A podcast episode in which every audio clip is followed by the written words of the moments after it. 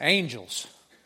You know, there's a lot of movies and a lot of TV shows that include angels. Some of them about are specifically about angels. I remember there was angels in the outfield.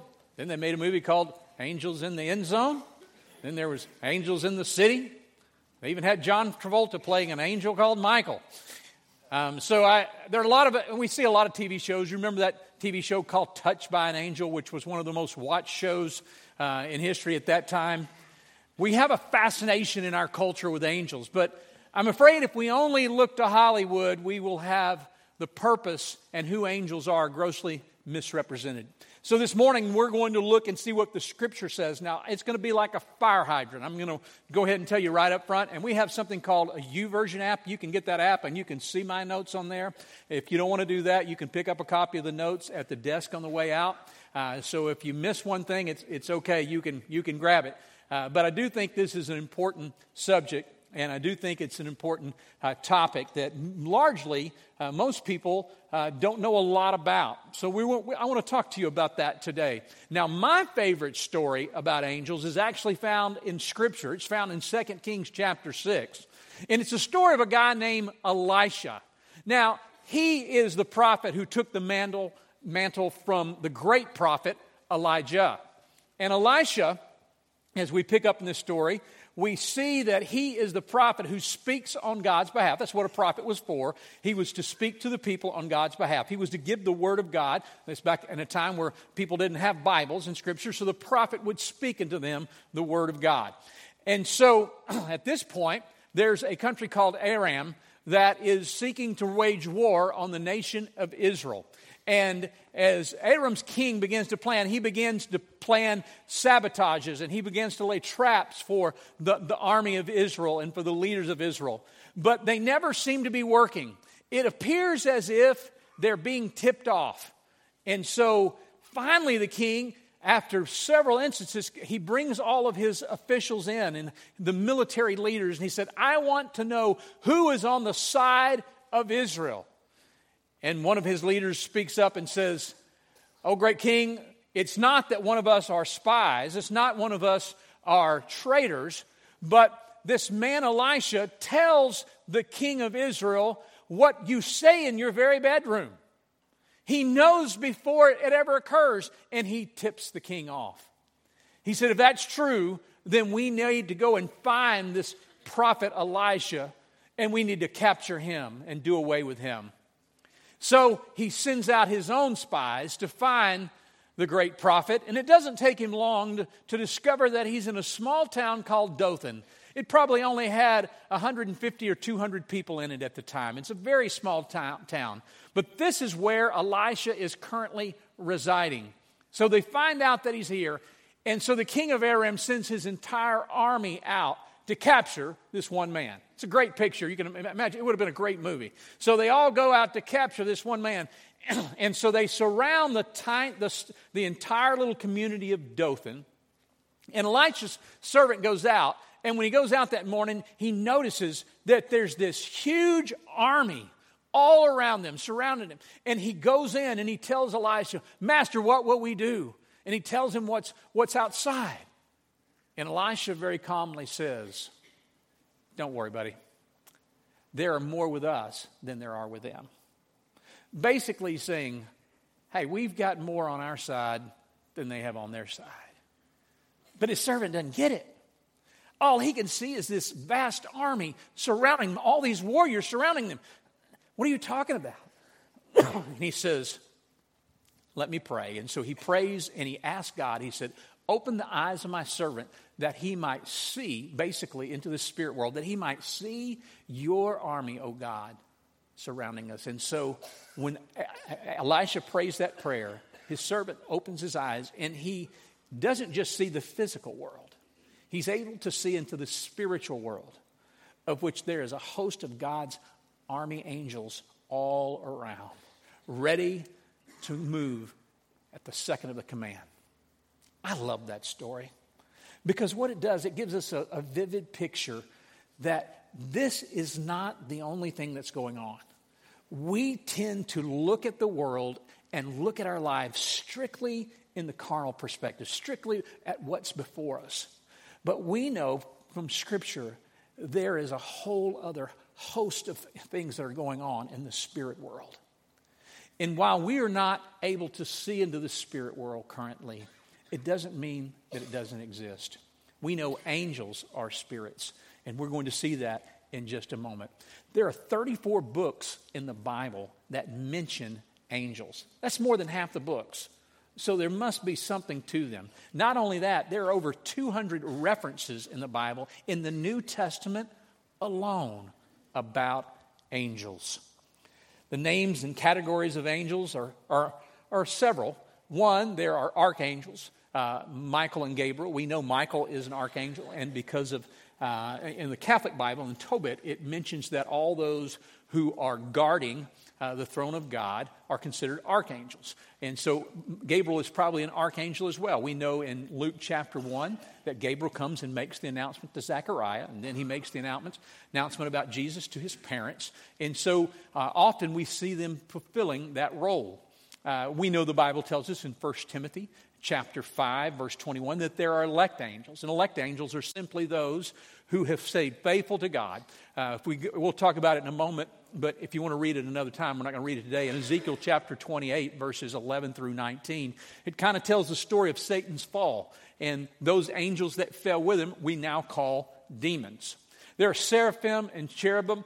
Uh, that, those are the cherubim and seraphim. Those are hard, hard to differentiate, but, but we know this. We know that they are worshipers of God and they are messengers of God. They work on behalf of God. Matter of fact, you even see the cherubim uh, on the Ark of the Covenant. And then there are fallen angels, as I mentioned a while ago. And we see in Luke chapter 8, verse 30, that Jesus speaks about this. We, in Luke chapter 8, verse 30, Jesus asked him, what is your name? And he's speaking to a man who is possessed by demons. And he says, and he said, Legion, for many demons have entered him. And so we know that there are fallen angels. We know that there are demons. Jesus acknowledged it. Let's look at our text here and read Hebrews chapter 1, verse 4 through 7, and then we'll look at verses um, 13 and 14. Hebrews chapter 1, verse 4 through 7. And this is speaking of Jesus, having become as much superior, speaking about Jesus, to angels. So we know that Jesus is, uh, we believe that Jesus is God, the Father, the Son, the Holy Spirit. That's what we mean when we say God. But angels are creations. And he says here that angels, as in the name, he has inherited is more excellent than theirs. In other words, he is higher, obviously, than the angels. For to which the angels did, for which of the angels ever did say to God, You are my son, today I've begotten you? None did. Or again, I will be to him a father, and he shall to be to me a son. And again, when he brings the firstborn into the world, he says, Let all of God's angels worship him. So we know angels worship Jesus. Of the angels, he says, he makes his angels winds and his ministers a flame of fire. Now, that right there is Hebrew poetry. Matter of fact, it's quoted out of the Old Testament. And what he's saying right here is he makes the angel winds. He's using kind of a metaphor. Angels are as the wind. You can sense and feel their presence, but you don't actually see them. Not usually. Now, sometimes God chose to personify them, but typically you do not see them. And then the Bible says, and to which of the angels has it ever said, Sit at my right hand until I make your enemies a footstool for your feet? And he's speaking of angels, and he said, Are they not ministering spirits? So if I was just going to give one simple definition of what angels are and what their function is biblically, I would use this phrase right here. They are ministering spirits. Now, they worship God, we'll see that in a moment, but they are ministering spirits on his behalf. They ministered unto Jesus. We remember after he had been tempted uh, in the desert for 40 days, after his temptation, they came and ministered to him. We know that angels also were the ones who gave the announcement that Jesus has risen. We know that an angel appeared after Jesus left the Mount of Transfiguration and gave instructions to the disciples. They are ministering spirits. The word angel, angelos in the Greek, literally means messenger. And same thing in, in the Hebrew, it means a messenger. They're ministering spirits who bring messages and sent out to serve for the sake of those who inherit salvation. So, the biblical basis for angels let's look at a few other things in colossians 1.16 the bible shows us right here And matter of fact, do we have that, that passage right there that the world, here we go, for by him all things were created. So we know God created all things, angels would be included, okay? God, the Father, Son, Holy Spirit, they, create, they created all things in heaven and in earth. And then we see visible and invisible, okay? We're talking about heaven and earth and visible and invisible. So we see the invisible here. Whether thrones or dominions or rulers or authorities, all things were created through him and for him. And we'll talk a little bit about the dominions and rulers and authorities here in just a moment. We also know that another biblical basis for angels, as we just read, is they are spirits, according to Hebrews 1.14 that we just read. And according to Hebrews 1, 4 through 6, they are subject to Jesus. They are meant to minister and worship Jesus. Angels are a sign. Now, sometimes people say, Do we have a guardian angel? Now, the Bible doesn't specifically say that, uh, but if you were going to look at a passage, this would be the passage that you would use if, we, if you were trying to make that argument. And it's found in Matthew chapter 18, verse 10. And Jesus is speaking here, and he's not just talking about children. Certainly, he has children in mind, but any of those who are young in faith. And it said, See that you do not despise any one of these little ones, for I tell you that in heaven their angels always see the face of my Father who is in heaven. What is he saying? He's saying there are angels in the presence of God who speak on our behalf. Okay? So we know angels exist. We know angels are in heaven. We know angels are spirits. We know angels are God's messengers. And we also know that angels never die, according to Luke chapter 20, verse 35 and 36. But what purpose do angels serve? Well, first of all, they serve the purpose of worship, according to Revelations 5 11 through 12. Their primary purpose is to worship God. That's our primary purpose, too, by the way, to bring worship and glory to God. Secondly, they announce God's plans. Uh, we talked about it before. They announced it in chapter 1 of Luke to Zechariah, to, to Zechariah and then in, in chapter 2, uh, we see the announcement being made to Mary, and then finally to Joseph. They help accomplish the will of God on earth, just like they did in the book of Exodus, chapter 14, uh, as God sent an angel as the people were leaving Egypt, uh, the fire, uh, the fire by night and the pillar during the day, and there was an angel uh, before them. And so they do God's work, and we could, we could count, there are countless uh, examples of that as well. Also, uh, they, they carry God's people home at death. Now let's look at this, this verse right here. Remember, they're ministering spirits. We know also from 1 Thessalonians chapter 4, it talks about how the angels will come with Christ. But this is the parable of the rich man and the poor man. And Jesus is speaking here, and he said that the poor man, the poor man died and was carried by the angels to Abraham's side. Your translation may say Abraham's bosom. Now, that is the Jewish conception of heaven. So, the angels carried the believer, the poor man, to Abraham's side. But the rich man also died and was buried. So we don't see that the angels are carrying those who are not followers of Christ. We continue here on, and we know that they fight the forces of evil, just like we talked about a while ago in 2 Kings chapter 6. What did Jesus say about angels? What did he have to say about angels? Well, first of all, he told about angels ascending and descending upon himself in John chapter 1. Uh, we also see that he mentioned uh, in, in uh, Matthew chapter 26, if you'll remember that story, there in the Garden of Gethsemane, the soldiers have come out, and Peter uh, decides to pull a sword, and he slices off the ear uh, of one of the leader's, uh, leader's servants.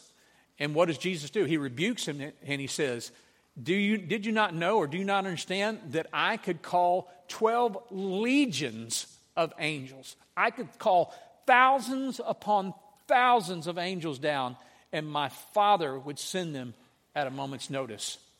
But I'm doing this because this is what, what happened for all the prophecies to be fulfilled.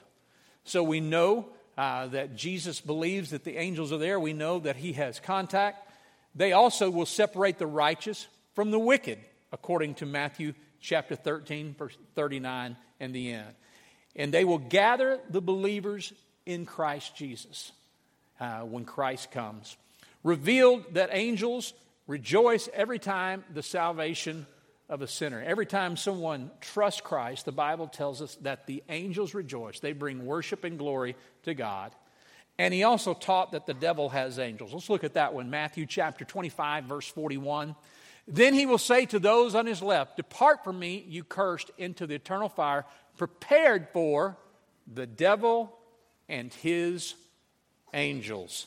Angels are real. Those who are faithful and holy before God, and those who have fallen, whom we call demons. So let's talk for just a second about those who are the fallen angels, those who are demons. What is, what is their purpose now? Why, what are they trying to accomplish? Well, first of all, they want to tempt believers. They want to tempt believers. I was reading uh, an article this week uh, about our plague of pornography. And by the way, we have a group. Um, if that's something you struggle with, we'd love to help you with that. But I was reading an article, and, it's, and it talked about how pornography is being targeted. 18 to 25 year old boys are specifically being targeted. And basically, what the, the, this article is saying is even if you're just naturally getting on the computer, if you're in that age demographic, there are so many sources that are targeting that group that you're, you're going to see 80% of boys are going to, men are going to see porn at that point because you're specifically being targeted with emails, with propaganda, because they know that's a group that they can capture and that they want to capture. That's the power of the evil one. That's exactly where that comes from. Number two, they, they accuse and slander believers according to Revelation 12:10. They whisper that message God doesn't care, and you've sinned so much it doesn't matter. Do you really think you're going to be able to overcome this? They sow counterfeits among believers according to Matthew chapter 13, and they incite persecution against believers according to Revelation 2:10. We know in our world right now, I've mentioned this before, there's more persecution of Christians than any other time in the world. We saw just this past week where a, group was specifically targeted that were Christians, some being children and teens that were killed. Uh, because some would say, well, that's ISIS. What do you think's going on? Matter of fact, I was just reading about a reporter. I just read this yesterday from CNN. He said, "In my journalism, I always refrain, I would always refrain from using the term evil because I felt like that's kind of a man-made thing. It's just bad happenings, bad things happen." But he said, after being in Syria, and this was just this month, he said, after being in Syria and seeing all the children that were suffering from the chemicals that had been released on them, I could call it nothing but evil. So I am re engaging in my vernacular. And now when I write, I recognize that evil exists. You know, the Bible tells us that sometimes demons come as an angel of light, they come in different ways, but it's very real. And for us to ignore it just opens ourselves up wide open. And we're going to we're going to look at Ephesians 6 here in just a moment. And the Bible specifically tells us about it. So, as we think about that, let's do look at Ephesians chapter 6, verse 10 through 13, and then we'll look at verse 19 in just a second. Finally, this is Paul speaking be strong in the Lord and in the strength of his might. Put on the whole armor of God that you may be able to stand against the schemes of the devil schemes, the traps, the tricks, the temptations. Paul is letting us know that this is real, that this happens, that he is scheming right now. For we do not wrestle against flesh and blood. It's not just the physical world that you see, but it's also the spiritual world. But against the rulers, against authorities, against cosmic powers over the, this present darkness. So he's saying there's, there's another world in which there is influence being asserted for you and against you. I believe that one of the another primary tasks that the angels do is they fight on our behalf. They, they do help protect you spiritually as you call upon the Lord. I do believe that they minister. And I don't understand all that process, but I believe it's true. And the Bible says that we're not just wrestling against flesh and blood, but against rulers, against authorities, and against cosmic powers. So they're cosmic powers. We, we, I think that's self explanatory. Uh, there's a demonic world. But sometimes, uh, I think it's, there's a double meaning here. Sometimes they can literally uh, influence or almost control leaders. I think that's why you see despots that are all around the world that are taking advantage of their people, where you see chemicals being used, chemical warfare being used on their own people. as you look, as you go back and you look at Ezekiel 28, it, it mentions uh, the king of Tyre, but it also gives us the impersonation that he is being controlled by evil forces.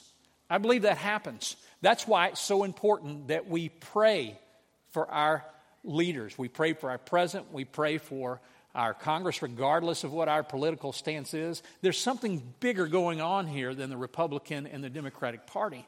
That's why God commands us to pray for our leaders and authorities and rulers, to pray in the pray the Spirit of God, to pray His ministering spirits be upon them and surround them, because there are those who are going against them to influence them.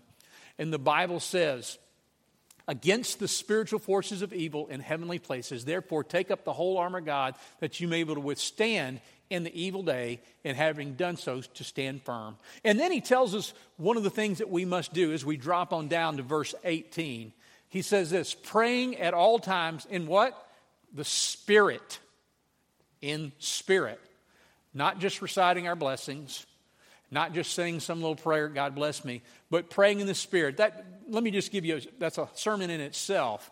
But in the Spirit is when we truly seek the heart of God and we ask Him to start speaking and to work, working on our behalf. Not just giving Him a laundry list of things that we want, but we start to seek the heart of God. When we start, just like Jesus said in the Lord's Prayer, when we start to pray, Lord, your will be done, your kingdom come on earth as it is in heaven. Not my will be done for my kingdom, but he says, Lord, you're, that's praying in the Spirit when we're praying according to his will, when we're praying according to his word. And he says, praying at all times in the Spirit with all prayer and supplication. To that end, keep alert with all perseverance, making supplication for all the saints. It's important that we pray for ourselves. It's important that we pray for them, those in whom God has given us care over, for our children, uh, for our family, for those whom God has put in our life. You may be the only one praying the Spirit of God upon that person. Maybe it's someone at work that drives you crazy. Do you recognize that it's not just flesh and blood, but there's a spiritual battle going on for each heart, mind, and soul? And when we think about it that way, hopefully it transforms our mind to begin to pray, particularly for those people who we struggle with the most. What about you? What are you praying for? I, I was reading Jack Handey, who used to be a writer for um, uh, Saturday Night Live. Matter of fact, he did these deep thoughts, and he was telling a story. he said, When I was a little kid, I was a small kid in second and third grade, and there was this bully who every day uh, would, would threaten to beat me up if I didn't give him my lunch money. So every day I had to give him my lunch money. But finally, I just got so tired of it, and I told my parents, and they said, Well, we need to get you in karate. Why don't you take karate lessons? He goes, That sounds great. I'll take karate, and I'll learn how to defend myself. So I went to a couple karate lessons, but then I recognized that every week they wanted $5 from me. And my parents said, You're going to need to pay for your own lessons. And I started looking at it, and I go, Well, that's more than the bully wants. So I quit taking karate, and I decided it was cheaper to just give the bully my money. And so I just quit karate and just moved on path of least resistance. That's exactly what some of us do sometimes. You know what? It's easier to just go with the flow. I know I really shouldn't be looking at this. I know I really shouldn't be going here. I know I shouldn't be getting involved with this, but you know what? It's easier than resisting. It's easier than praying and memorizing scripture and having accountability. It's easier. I'll just pay the bully. And so you do pay but often we don't recognize the cost of the one who seeks to kill, steal, and destroy. I ask you this morning do you believe, first of all, in Jesus Christ?